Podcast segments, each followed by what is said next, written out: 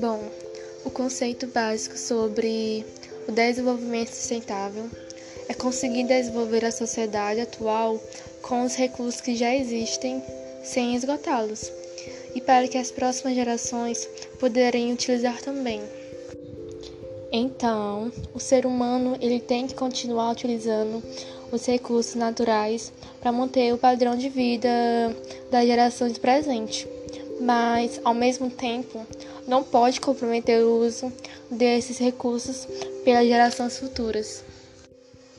E sabemos que existem os recursos naturais não renováveis, ou seja, aqueles que não podem renovar-se naturalmente ou pela intervenção humana, tais como o petróleo e os minérios, e que também existem os recursos naturais renováveis. No entanto, é errado pensar que esses últimos sejam inesgotáveis, pois com seu uso individual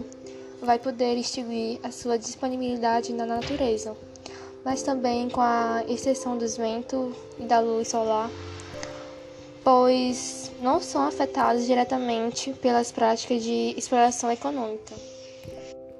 Então, dessa forma, é preciso adotar medidas para conservar esses recursos não tão somente para que esses continuem disponíveis futuramente, mas também para diminuir ou eliminar os impactos ambientais gerados pela exploração ilegal.